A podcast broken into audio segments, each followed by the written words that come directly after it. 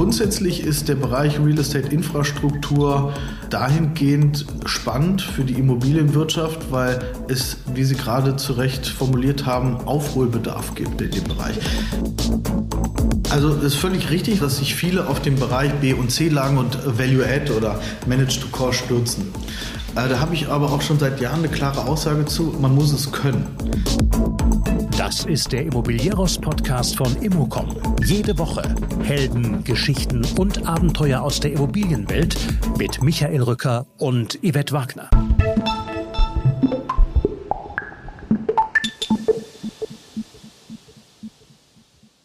Man muss es können, sagt Dominik Barton von der Barton Group. Er ist Experte für Value-Add-Immobilien, vor allem in B- und C-Städten sowie Mittelzentren. Die Zukunft sieht er zudem in Immobilien der öffentlichen Daseinsvorsorge, auch wenn sie hinsichtlich ihrer Transparenz eine Blackbox sind. Für Dominik Barton taugen sie trotzdem als neue Assetklasse. Mit seinem voll integrierten Investmenthaus ist er ebenso im Bereich Core und Core Plus unterwegs, integriert Micro-Living-Projekte, verwaltet eigene Fonds. Wichtig bei allen Aktivitäten, nicht in Jahren denken, sondern hier beträgt die Maßeinheit Generation. Außerdem spreche ich mit ihm über seinen kritischen Blick auf Logistikimmobilien, den Mietspiegel als Navigator, Ansprüche von Mietern und natürlich über Renditen und Stabilität als Anker eines Familienunternehmens. Bevor es losgeht, bleiben Sie auf dem Laufenden und abonnieren Sie unseren Newsletter mit allen Neuigkeiten aus der Immobilienbranche. Einfach auf immocom.com gehen. Und nun viel Spaß beim Hören.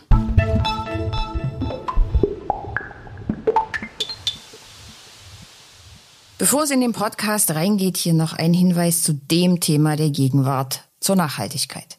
Wer heute ein Neubau- oder Sanierungsprojekt startet, kommt um ein intelligentes Energiekonzept nicht herum.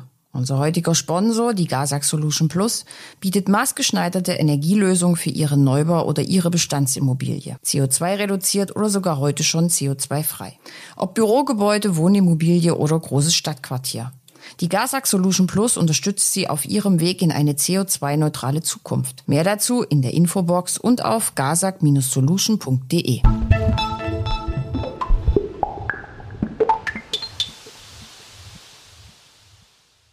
Ich bin heute zu Gast in Bonn-Godesberg. Mir gegenüber sitzt Dominik Barton. Hallo, Herr Barton. Hallo, Frau Wagner, grüße Sie. Viele kennen das inhabergeführte Investmenthaus von Ihnen mit sehr langer Historie, sehr guten Verbindungen, institutionelle Investoren, Family Offices. Deshalb gleich zu Beginn die Frage, wie wollen denn diese beiden Zielgruppen ihr Geld anlegen und wie schätzen Sie die Lage ein? Gibt es Unterschiede zwischen institutionellen und Family Offices zum Beispiel? Ja, sehr gerne. Lassen Sie mich wie folgt darauf antworten.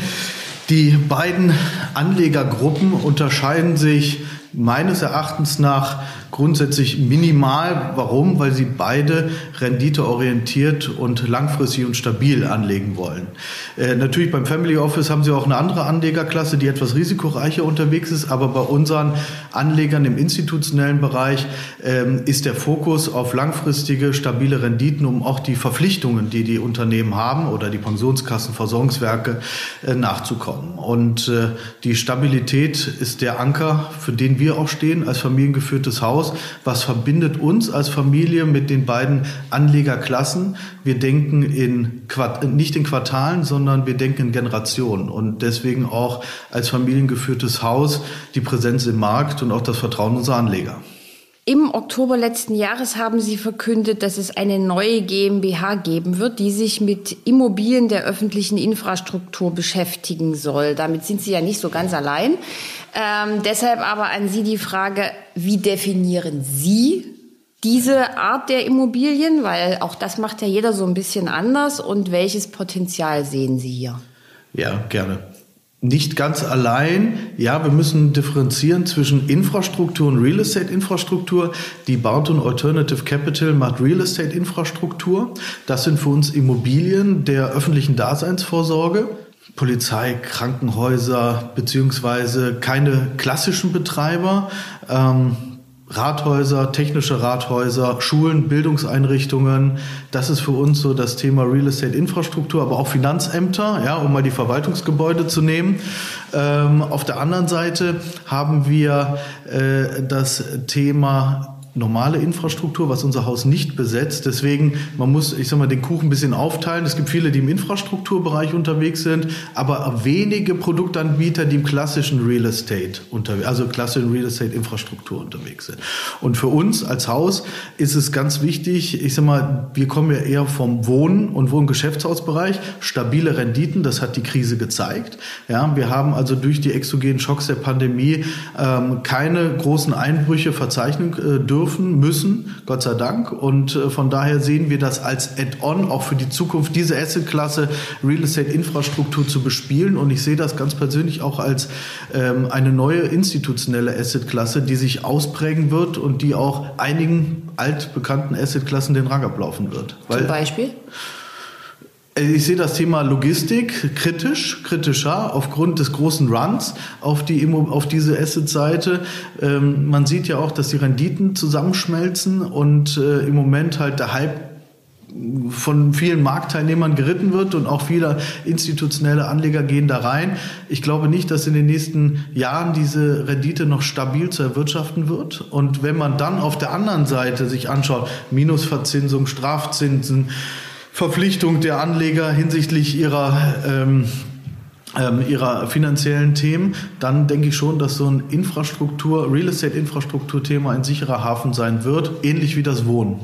Sehr spannend. Dazu könnte man jetzt noch mal einen extra Podcast machen. Ähm, lassen Sie uns aber ganz kurz, ähm, also wir haben jetzt mit der ersten Frage Ihre lange Historie behandelt. Wir haben in der, mit der neuen GmbH ein aktuelles, aktuellen Spotlight gelegt. Können Sie jetzt mal an dieser Stelle vielleicht mal ein bisschen was zu der Barton Group allgemein sagen? Also seit wann gibt's die? Welche Historie haben Sie? Wie viel Asset Under Management, Investmentstrategie? Einfach mal so ein bisschen sich selbst und die Gruppe vorstellen. Gerne.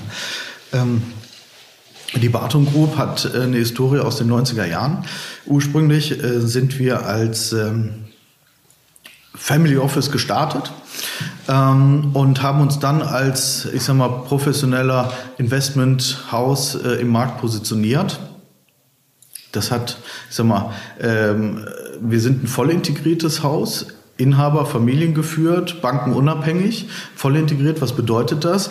Dass wir vom Investment, Asset Management bis hin zum Facility Management die Leute hier an Bord haben, um Schnittstellen zu vermeiden und, ähm, Wie viele Mitarbeiter haben Sie insgesamt? In etwa äh, etwas über 40. Ähm, davon einige Investment Professionals und äh, dann Property, Asset Manager und so weiter, die hier an Bord sind und äh, für unser Haus arbeiten. Wir wachsen in die Milliarde Asset Under Management sukzessive. Wir sind aber nicht vom Kapitalmarkt oder ich sag mal, der Kapitalmarkt drückt uns nicht, sondern wir sind familiengeführt. Das heißt, ähm, wir fahren das, das Wachstum auf Sicht und äh, das ist uns auch besonders wichtig, dass wir nicht durch exogene Themen getrieben werden, sondern wir wachsen so, wie das für uns als Familie und auch für unsere Anleger vernünftig erscheint. Okay, Sie haben Wohnimmobilien, Sie haben Wohn- und Geschäftshäuser, also so ein bisschen Mixed Use. Und Sie investieren wo? Bundesweit von Norden, Süden, Westen, Osten. Wobei München und Berlin haben wir bis jetzt nicht gemacht, weil die Preise da aus äh, historischer Sicht, habe ich damals schon gesagt, etwas weggelaufen sind. Aber ansonsten gehen wir in B- und C-Lagen gerne rein und haben Häuser und Wohninvestments mit Managementbedarf. Das ist für uns ganz entscheidend. Upside, aber wir können auch beides. Wir haben jetzt in Dresden Neubau gekauft, äh, letztes Jahr fertiggestellt. Äh, wir haben in Düsseldorf eine, ähm, einen Neubau quasi erworben, was revitalisiert wurde. Ähm, wir sind jetzt nicht nur die, die Value-Add Manager sind, sondern wir können auch klassisch, je nachdem, wie der Anleger es haben möchte, ganz normale Core, Core Plus Immobilien managen. Okay. Äh, apropos aber Value Add. Ähm, wenn wir jetzt mal zu öffentlicher Infrastruktur zurückgehen. Die sind ja vielleicht jetzt nicht immer im besten Zustand. Also gerade wenn man sich so Finanzämter in einigen Städten anguckt, die haben aus den 1970er Jahren entspricht ja jetzt nicht mehr dem Ansatz, den man jetzt heute so hat und der Erwartung, was eine Immobilie mit sich bringen muss. Ähm, da ist jetzt natürlich so ein bisschen die Frage, was braucht man, um eben erfolgreich mit solchen Immobilien ähm, zu sein? Und glauben Sie, dass es da eine natürliche Grenze gibt? Äh, lassen Sie mich gerne wie folgt antworten auf Ihre Frage. Also die ist ja auch etwas vielschichtig. Mhm. Ähm, grundsätzlich ist der Bereich Real Estate Infrastruktur ähm, dahingehend spannend für die Immobilienwirtschaft, weil es, wie Sie gerade zu Recht formuliert haben, Aufholbedarf gibt in dem Bereich. Die Bundesregierung will das Thema ESG nach vorne bringen hat das sich ganz groß auf die Fahnen geschrieben. Und wenn man sich jetzt, ich greife Ihr Beispiel mit dem Finanzamt auf, äh, mal die Finanzämter anschauen oder auch andere Verwaltungsgebäude, die sind im Jahr 1960 stehen geblieben. Die Geldflüsse, bin ich fest davon überzeugt, das kann der Staat selber. Aber die private Wirtschaft bildet das Know-how ab und auch die Kapazitäten, damit man im Grunde nach diese Objekte auch in den Zustand versetzen kann, den auch dann eine Regierung haben möchte, nämlich nachhaltig, ESG-konform und so weiter. Dafür benötigt man aus unserer Sicht die private Wirtschaft, auch das Geld des, äh, der, ähm, äh, der Investmenthäuser, um dieses nach vorne zu bringen. Für uns an der Stelle ist eines entscheidend. Um solche Objekte halt managen zu können, brauchen Sie einen voll integrierten Ansatz. Sie müssen schnell operieren können Sie müssen schnell die Themen drehen können und dann auch, ich sag mal, zufriedenstellend für die Mieter die Objekte in den Zustand herstellen, wie es dann halt auch gewünscht ist. Dafür brauchen Sie einen tiefen Marktzugang und auch die Real Estate Infrastrukturthemen sind ja nicht so offen und transparent aktuell, wie es Wohnen oder wie es Büro oder Logistik gibt, sondern das ist im Moment noch ein sehr ähm, ich sag mal, ähm, Blackbox-Markt, den wir versuchen aufzuschließen als Haus. Und äh, ich bin davon überzeugt, das wird uns auch gelingen. Ich möchte jetzt nicht Ihre größten Geheimnisse erfahren, aber was heißt denn das? Wie gehen Sie da vor? Lassen Sie jetzt Leute durch die Städte fahren und sagen, guck mal, wo ein altes Finanzamt steht? Also jetzt mal ein bisschen plakativ, aber wie geht man da vor? Oder gehen Sie an die Kommunen selber ran? Ähm, mehrere Ströme sind, also mehrere Zugänge, die wir haben. Also natürlich auch ein Maklernetzwerk. Auf der einen Seite, es gibt ja auch viele Objekte, die in privater Hand sind, die an öffentliche äh, Mieter und halbstaatliche Mieter vermietet sind. Äh, ist aber noch nicht so fungibel und nicht so offiziell handelbar, sondern uns werden, ich sag mal, die Themen gerne auch auf Marke zugetragen. Uns kennt man als Haus, man weiß, wir sind eine verlässliche Größe. Das heißt, wenn wir auch in eine Due Diligence gehen und keine Dealbreaker gegeben sind, dann gehen wir auch zum, zum Abschluss des Kaufvertrages. Das heißt also, wir haben äh, im Grunde nach ähm, im Markt das Standing auch abzuschließen. Auf der einen Seite, auf der anderen Seite, ähm, natürlich sprechen wir mit Kommunen, wir sprechen ähm, mit äh, verschiedenen äh, städtischen Organisationen, um da auch nochmal ein Feeling zu bekommen, wo drückt denn der, der Schuh? Was, was muss denn in, ähm, umgesetzt werden, damit man da auch ein Stück weit Hilfe leisten kann? Das soll ja eine Win-Win-Situation für beide Parteien geben. Nicht nur für uns als Investmenthaus, sondern auch für den Mieter und auch dann für die staatliche Behörde, die das umzusetzen hat. Mhm. Ähm, Revitalisierung ist ja auch immer so ein bisschen noch ein zweischneidiges Schwert. Also auf der einen Seite haben wir mit ESG und da müssen wir ja ganz viele Dinge beachten. Ähm, auf der anderen Seite renditeorientiert. Wie passt das bei Ihnen zusammen? Also nur, dass es, äh, also dass Sie viele Dinge in Ihrem Haus sehr schnell tun können, aber das heißt ja trotzdem nicht, dass sie weniger Baukosten haben als alle anderen. Nee, ist richtig, aber wir sind ja langfristig orientierte Anleger. Wir wollen ja nicht nach drei Jahren wieder rausdrehen, sondern sowas sehen wir über die nächsten Jahre, Jahrzehnte, wo wir so eine Immobilie managen und auch entsprechend äh, neu im Markt positionieren. Und äh, ich möchte auch an der Stelle unterscheiden zwischen Wohn- und Wohngeschäftshäuser. Im klassischen Wohnen, wo wir B- und C-Standorte wir klammern ja, ich sag mal, wenn wir jetzt nicht das Thema ähm, Mikroapartments haben, klammern wir die großen Dazu A-Städte. wir dann noch. Ja, okay, wollte ich nicht vorgreifen, aus. Aber im Rahmen unserer ganz normalen Wohnungsmodernisierungsthemen und äh, sozial adäquaten Mietanpassungen, das ist äh, für uns ganz, ganz wichtig, um auch langfristig so ein Portfolio renditeorientiert ausmanagen zu können. Und unsere Fonds, äh, die wir aufgesetzt haben, zeigen es, dass man mit einem langfristigen Horizont Renditen erwirtschaften kann, die auch aus auskömmlich für unsere Anleger sind. Lassen Sie mich aber noch einmal ganz kurz zurück zur öffentlichen Infrastruktur. Da gilt auch das Investmentgebiet B- und C-Städte, ja. Mittelzentren oder sind Sie da auch in A-Städten unterwegs? Also, da sind wir komplett wirklich offen, ja, weil wir äh, ganz klar sagen, es ist abhängig vom Bedarf des öffentlichen oder halböffentlichen Mieters.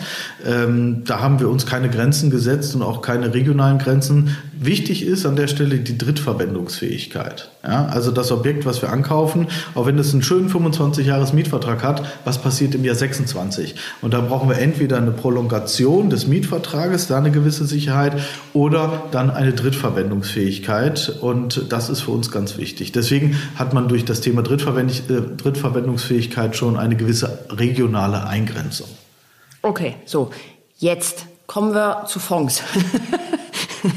ähm, Sie haben zuletzt für den Barton Wohnen Deutschland zwei Fonds. Eine Wohnanlage in Grevenbroich, ein Haus, glaube ich, in Bayreuth und eine Wohnanlage in Weidenberg, das ist, glaube ich, in der Nähe von, ja. von Bayreuth gekauft. Ähm, wie viele Fonds im Moment hat die Gruppe und wie sieht da die Entwicklung aus? Also um auf das konkrete Thema ähm, zu sprechen zu kommen, das ist der Barton Wohnen Deutschland 2. Ähm, das ist das Nachfolgeprodukt vom äh, Pier Wohnen Deutschland und äh, das ist ein Value-Add-Investment, also äh, B- und C-Standorte, wie Sie gerade auch erwähnt haben, Bayreuth, Weidenberg, Grevenbruch, Stolberg haben wir jetzt gerade hinzu äh, übernommen, äh, Magdeburg, ähm, das sind die Städte, Wachstumsregionen auf der einen Seite, teilweise Landeshauptstädte, äh, wo wir dann unseren voll integrierten Ansatz und Investmentansatz ähm, fortsetzen. Das heißt, Aufmietung, Revitalisierung, Renovierung in den Beständen, ähm, und da auch sozial adäquate Mietanpassungen, so dass wir auf Marktmietniveau sind und auch Objekte, die auf den ersten Blick mit Arbeit verbunden sind, aber hinten raus halt das entsprechende Ergebnis liefern, was wir uns vorstellen. Okay. Da haben Sie jetzt vor, noch weitere Fonds aufzulegen oder wie wird das sein? Ja, also wir haben beim BWD ähm, jetzt äh, 75 Prozent des ähm, zugesagten Anlegerkapitals abgerufen, also in wenigen Monaten. Und äh, es wird jetzt äh, in den nächsten Monaten so ein Second Closing geben, wo wir mit äh, noch einer Runde Anlegern sprechen werden. Ähm, der Fonds soll ja insgesamt 250 Millionen Euro groß werden und wir gehen davon aus, in den nächsten Monaten auch da das äh, Closing umgesetzt zu haben.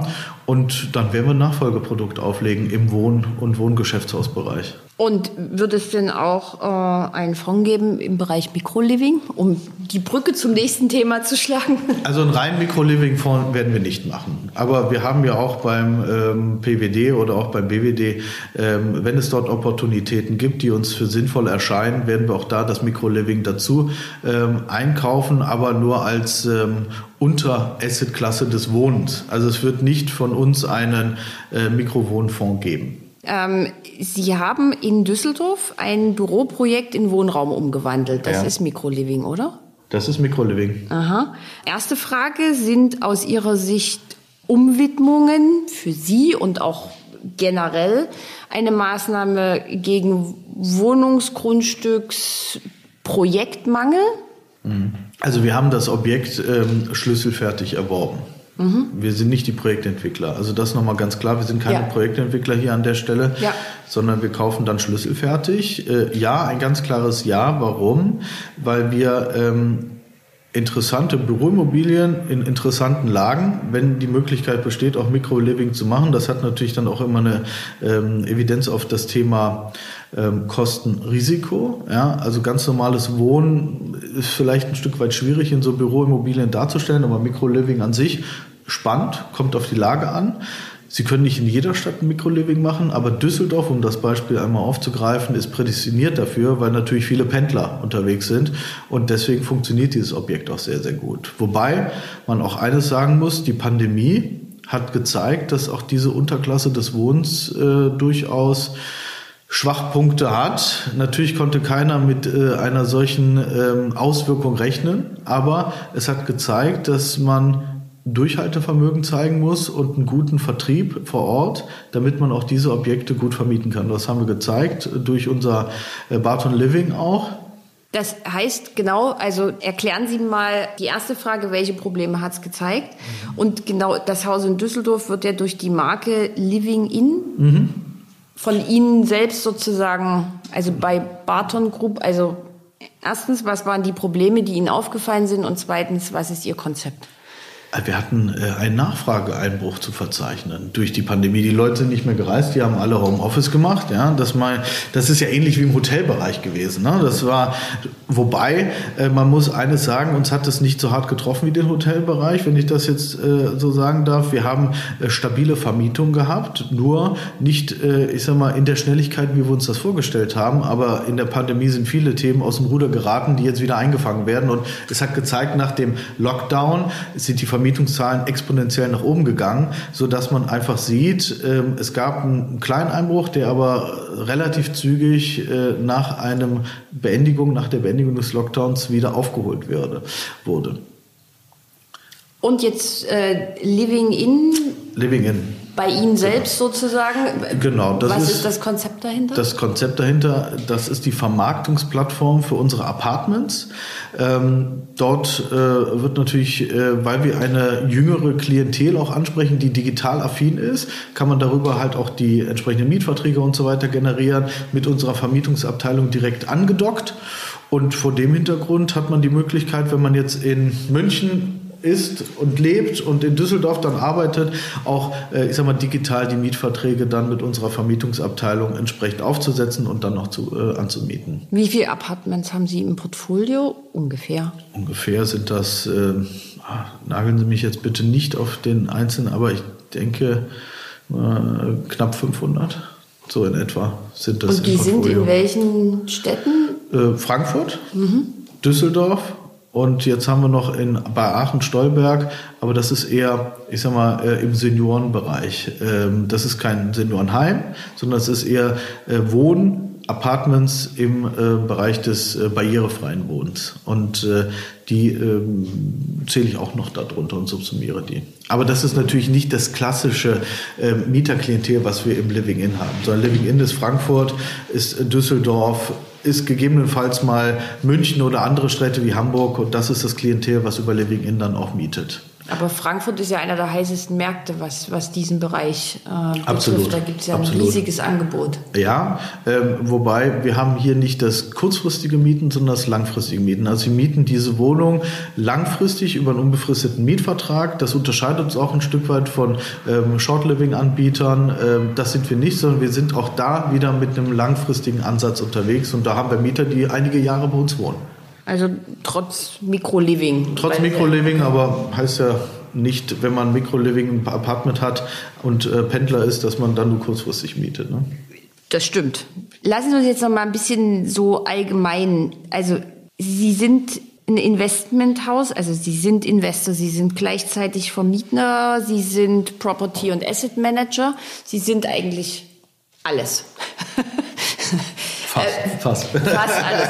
ähm, für, also ich nehme an, Sie halten diese Kompetenzbündelung für, für sehr, sehr, sehr sinnvoll, sonst würden Sie es ja nicht tun. Erstens wollen Sie das noch ausbauen? Also gibt es aus Ihrer Sicht noch Punkte, wo Sie sagen, das gehört auf jeden Fall noch in unser Portfolio rein, das sollten wir noch beachten? Gibt es Dinge, die Sie noch stärker ausbauen wollen? Gegebenenfalls, wenn interessante Opportunitäten da sind, würden wir als Familie noch das eine oder andere Unternehmen dazu kaufen. Ähm, als Ergänzung, als sinnvolle Ergänzung, zum Beispiel im Projektsteuerungsbereich. Ja, ähm, das könnte eine Möglichkeit noch sein, aber an sich fühlen wir uns sehr, sehr gut aufgestellt, sodass wir ähm, im Grunde nach diese Themen, die wir hier abbilden, auch äh, das verkörpert unser Haus. Also wir sind jetzt kein äh, Gebäudemanagement-Unternehmen, was jetzt im Instandhaltungsbereich unterwegs ist oder so. Das machen wir nicht. Aber im Grunde nach alles, was von der Management-Sicht aus äh, steuerbar ist, ist bei uns hier im Haus integriert und das äh, setzen wir auch konsequent um. Wir haben auf der Expo 2019 ein Interview geführt. Damals haben wir über so bestimmte Thesen gesprochen und jetzt sind wir ja ein bisschen weiter gegangen und deshalb würde ich noch mal so ein bisschen was aufwärmen davon und Ihre aktuelle Sicht erfragen. Ähm, Sie hatten damals sehr, sehr klar Ihren Verzicht auf A-Metropolen bekundet und gesagt, also Immobilien mit Managementbedarf B und C Standorte sehr, sehr gern so. Jetzt sind wir eben, wie gesagt, ein paar Jahre weiter. Sie sind da nicht mehr der Einzige, der das ziemlich gut findet. Äh, und es gibt einen Mangel aus Ihrer Sicht. Gibt es den? Wie finden Sie, also haben Sie jetzt extra Trüffelschweinchen angestellt? Also Sie haben vorhin schon mal von einem Maklernetzwerk gesprochen, aber das Begehren ist ja insgesamt sehr groß. Wie kommt man denn jetzt noch an interessante Projekte, die auch in Ihr Portfolio passen, nämlich mit einer langfristigen Ausrichtung? Mhm. Also es ist völlig richtig, was Sie sagen, Frau Wagner, dass sich viele auf den Bereich B und C-Lagen und Value Add oder Manage to Core stürzen. Äh, da habe ich aber auch schon seit Jahren eine klare Aussage zu, man muss es können. Und äh, viele, die sich darauf stürzen, ähm, werden im Zweifel irgendwann erleben, was es bedeutet, auch granular, gerade im Value-Add-Bereich unterwegs zu sein. Das kann man nicht ähm, top-down machen und irgendwie seine Verwaltungen dort losschicken, sondern man muss halt das gesamte System dahinter verstehen. Ähm, das lasse ich jetzt mal so im Raum stehen. Okay. Wir als Haus, ähm, und das zeigt ja auch der BWD, schaffen es innerhalb kürzester Zeit, diese Objekte zu akquirieren.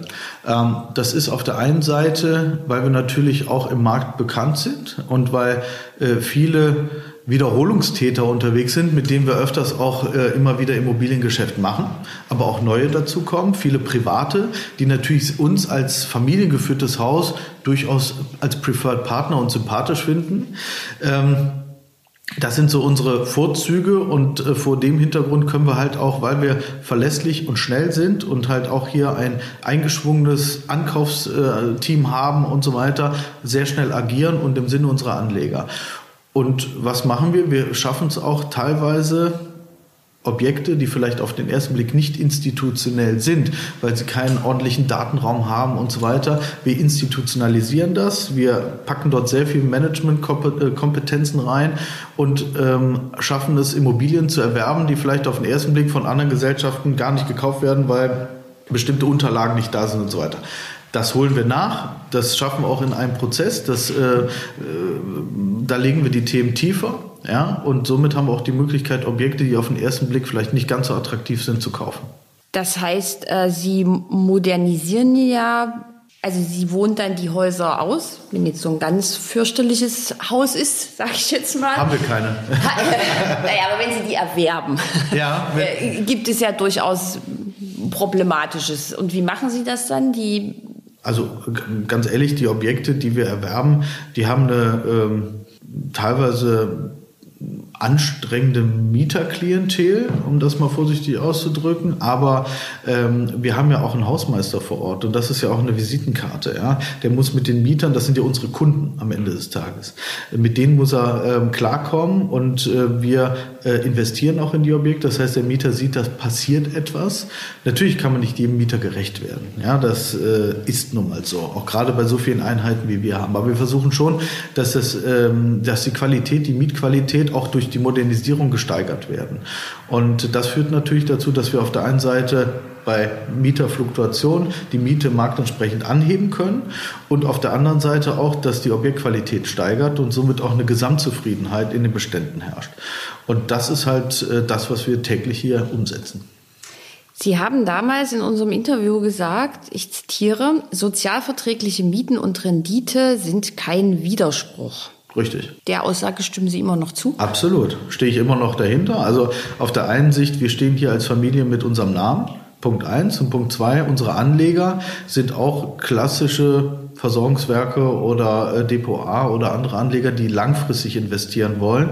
Was wir nicht haben wollen, in irgendeiner Weise ähm, schnellstmöglich die Mieten anziehen, dann wieder zu verkaufen, sondern das in homöopathischen Schritten. Aber sie müssen dem Mieter, und das ist, denke ich mal, auch das Wichtige, zeigen, dass passiert was im Haus. Also der Mieter, ja, der neu einzieht, der kriegt eine anständige, qualitativ hochwertige Wohnung. So, dafür ist er bereit, einen bestimmten Betrag X zu bezahlen. Und auf der anderen Seite, die anderen Mieter sehen, dass in dem Haus, vielleicht in der Fassade oder wo auch immer etwas getan wird und somit äh, schafft man eine Homogenität innerhalb eines Mieterklientels, was dann am Ende auch zu einer Zufriedenheit führt und ganz zum Schluss unterm Strich rechts für uns die Rendite, die wir benötigen und auch avisiert haben. Okay, damals haben Sie gesagt, Sie nutzen den Mietspiegel, egal über welche Stadt wir jetzt reden, als Navigator. Hm das ist auch nach wie, nach wie vor noch so. Absolut. Den Navigator haben wir hier immer auf dem Zettel. Ja? ja. Und das heißt, äh, den Mietspiegel, den nutzen wir auch als Basis unserer Kalkulation. Und da hat sich auch nichts dran geändert. Hm. So viel hat sich dann doch nicht geändert seit 2019. Nee, in der Tat. Außer, dass Sie noch erfolgreicher unterwegs sind, aber sonst hat sich nicht so viel geändert. Ja, also da arbeiten wir ja auch täglich dran, dass das dabei bleibt und äh, von daher ich meine, der Markt, wie Sie ja vorhin auch gesagt haben, wird enger, natürlich, weil viele Protagonisten, viele Marktteilnehmer mit auf den Markt kommen. Aber äh, im Grunde nach wissen auch die institutionellen Anleger, ähm, was sie an den Häusern und an den äh, bewährten Häusern haben, mit denen sie jahrelang zusammenarbeiten. Und das muss ähm, eine Win-Win-Situation für beide geben. Und deswegen, wie gesagt, Märkte werden enger, aber man muss halt auch die Nischen nutzen für sich, um da auch die Marktpräsenz zu nutzen. Mhm. Ähm, jetzt sind Sie ja ein guter würde ich jetzt mal sagen. Ne? Also sie, sie, naja, sie investieren langfristig. Natürlich müssen sie auch leben und, und Geld verdienen. Ähm, ihre Anleger ähm, sind auch die Guten, weil die gehen ihre Strategie mit, auch mal ein eher, eine eher schwierige Immobilie so zu revitalisieren, dass sie dann nicht auf kurzfristig betrachtet, sondern langfristig ähm, wieder gut ist. Ähm, wie, wie gucken Sie denn dann auf den Rest der Immobilienbranche? Es gibt ja viele gute. Aber auch vielleicht, äh, ich möchte das gar nicht unter gut und nicht gut unterteilen. Jeder hat sein Geschäftsmodell und jeder ähm, versucht das Maximum für seine Anleger und für sich selber dann, ich sag mal, rauszuholen. Aber auf der anderen Seite muss man natürlich schauen, äh, wenn man kurzfristig denkt, dann ist äh, der Erfolg auch nur kurzfristig. Und äh, wir als äh, familiengeführtes Haus denken halt in Generationen. Das ist ein Stück weit anders. Ich muss die Hand auf die Herdplatte hier halten, ja, bis ich irgendwann hier abtrete und vielleicht die nächste Generation kommt, ja, wenn die das machen wollen. Ähm, so denken wir. Ja, und äh, im Grunde nach mh, hm, um vielleicht nochmal den Markt äh, zu beschreiben, die äh, Protagonisten, die da unterwegs sind, die machen ja auch ihr Geschäft, ja. Und das muss jeder für sich selber bewerten, äh, inwiefern er das zu vertreten hat und vertreten möchte. Aber wir sind so, wie wir aufgestellt sind, sehr zufrieden. Und das ist auch, ich sag mal, die Anerkennung unserer Anleger, die in äh, bestimmten Fonds von uns wieder investiert sind, ja, und uns das Vertrauen jedes Mal schenken, was wir uns ja auch jeden Tag erarbeiten. Dominik Barton, vielen Dank für das Gespräch. Ähm, ich glaube, wir haben jetzt wieder ein paar neue Thesen von Ihnen gehört. Ich komme dann in drei oder vier Jahren wieder bei Ihnen vorbei und mache ein Interview mit Ihnen. Und dann reden wir ein bisschen über die Infrastrukturimmobilien und schauen dann mal, ob es dann überhaupt noch Mietspiegel gibt. Man weiß es ja nicht. Vielen Dank. Ja, vielen Dank, Frau Wagner, für das Gespräch.